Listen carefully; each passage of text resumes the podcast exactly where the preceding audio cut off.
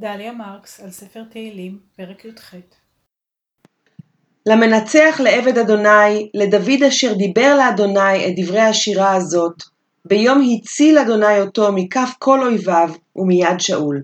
השירה הזאת, תהילים י"ח, נכלל בין עשר השירות התנ"כיות שהמדרשים מונים בעבורנו, וביניהם גם שירת הים ושירת האזינו. זהו שיר הודיה נמלץ על ההצלה שדוד זכה לה, אבל פגשנו אותו כבר. פגשנו אותו כשקראנו את ספר שמואל. שם, בשמואל ב', בפרק כ"ב, מובא המזמור הזה במקום שלו מבחינת סיפור חייו של דוד, מבחינת העלילה. וכאן הוא אמור במסגרת ספר המזמורים וההמנונות של דוד, של נעים תהילות ישראל. אמנם אברבנאל מנה 74 הבדלים בין המזמור בשמואל ובין המזמור בתהילים, ולדידו דווקא הגרסה הזאת שלפנינו, זאת שבתהילים, היא המשופרת. אבל בסך הכל מדובר במזמור אחד שיש בו שינויים דקים. נזכיר שעד המצאת הדפוס, ריבוי נוסחים ונוסחאות של תפילות ופיוטים לא היה דבר מפתיע.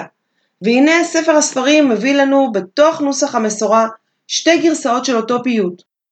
אני אתמקד רק בפסוק אחד, בפסוק האחרון של המזמור שלנו וגם של המזמור בשמואל ב', ואני אראה איך ההבדלים ביניהם אה, באו לידי ביטוי במסורת היהודית. אז הפסוק שלנו, הפרק שלנו מסתיים בפסוק מגדיל ישועות מלכו ועושה חסד למשיחו לדוד ולזרעו עד עולם, ובאחיו, המזמור שמופיע בספר שמואל, יש הבדל קטנטן, במקום מגדיל ישועות מלכו, נאמר מגדול ישועות מלכו, ועושה חסד למשיחו לדוד ולזרעו עד עולם. זאת אומרת, יש הבדל רק של מילה אחת, בעצם של אות אחת במילה אחת. במקום מגדיל ישועות מלכו, בפרק שלנו, יש מגדול ישועות מלכו. מה ההבדל בין מגדיל ובין מגדול? אולי בפרק שלנו מתארים את האל כמי שמגדיל את הישועות עם או בעבור או בשביל מלכו, כלומר דוד. ואילו במקבילה בשמואל, מגדול ישועות מלכו הוא המלך, וכאן אני חושבת שהכוונה אולי למלך מלכי המלכים, הוא אדיר, הוא אדיר, הוא גדול, אפילו יותר מהישועות. כך נראה לי לפחות. אבל במדרש תהילים, על הפרק שלנו, על פרק י"ח, מוסבר ההבדל בין הפסוקים כך. כתוב אחד אומר מגדיל, וכתוב אחד אומר מגדול. אמר רבי יהודן, לפי שאין הגאולה של אומה זאת, כלומר של ישראל, באה בבת אחת, אלא כמעה כמעה. הגאולה של עם ישראל באה בהדרגתיות. ומה הוא מגדיל? שהיא מתגדלת והולכת לפני ישראל. לפי שהן עכשיו שרויים בצרות גדולות, ואם תבוא הגאולה בבת אחת, אינן יכולים לסבול ישועה גדולה, שהיא באה מתוך צרות גדולות. לכן היא באה כמעה כמעה, ומתגדלת והולכת. ולכך היא משולה הגאולה כשחר. אני מדלגת קצת, שאין לך אפלה גדולה מאותה שעה הסמוכה לבוקר. ואם יעלה גלגל חמה באותה שעה, כל הבריות נלכדים. זה יהיה יותר מדי אם פתאום יהיה אור גדול, אור של צהרי היום, בבת אחת, מחושך, גמור לאור גמור. אלא, אומר הדרשן, אומר רבי יהודן, עמוד השחר עולה ומאיר לעולם תחילה, ואחר כך גלגל אה, חמה עולה ומאיר, ואין בריאה נלכדת. כך הוא מסביר את העניין של מגדיל, של איזושהי ישועה הדרגתית. ומהו מהו מגדול, שזה הנוסח של הפסוק בשמואל ב', שנעשה להם מלך המשיח כמגדל, שנאמר מגדול ישועות מלכו, וכתיב מגדל עוז שם אדוני בו ירוץ צדיק ונשגב. וזה פסוק ממשלי י"ח.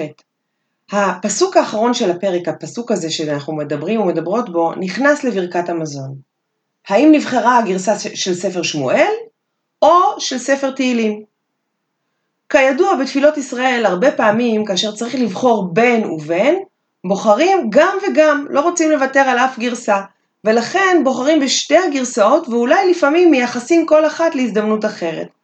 ועל כן, בברכת המזון בשבת נאמר הפסוק משמואל מגדול ישועות מלכו, ובימי חול מגדיל ישועות מלכו. לחלוקה הזאת בין שבת ובין חול יש הסברים אחדים. לפי אחד מהם, בימי חול, ימי הבריאה, אנחנו אומרים מגדיל ישועות מלכו כדי להזכיר את מלאכת הבריאה של הקדוש ברוך הוא את עולמו, ואילו בשבת העולם כבר ברור, העולם כבר נברא, ולכן מסתכלים על המעשה כולו מבלי, מבלי עשייה של ממש, ואומרים מגדול ישועות מלכו. אבל יש גם דעה שאומרת שההבחנה הזאת בין שבת ובין חול, מקורה בטעות שנשתרשה בכמה סידורים עתיקים. לפי הדעה הזאת, בכמה סידורים הובא הפסוק מתוך שמואל, ובצד, בסוגריים, נכתב ש"ב, כלומר שמואל ב', אבל היה מי שהבין את ש"ב כשבת, כלומר שבשבת אומרים את הפסוק משמואל, ובשאר הימים אומרים את הפסוק מתהילים, מגדיל ישועות מלכו. כך או כך, שני הפסוקים הללו הונכחו בתפילות ישראל. ואנחנו, מי ייתן שנזכה לראות ישועה גדולה, ואפילו ישועה קטנה, מתוך הצרות. מי ייתן שנזכה לראות אורה גם במקום שבו נדמה לפעמים שהחשיכה מכסה.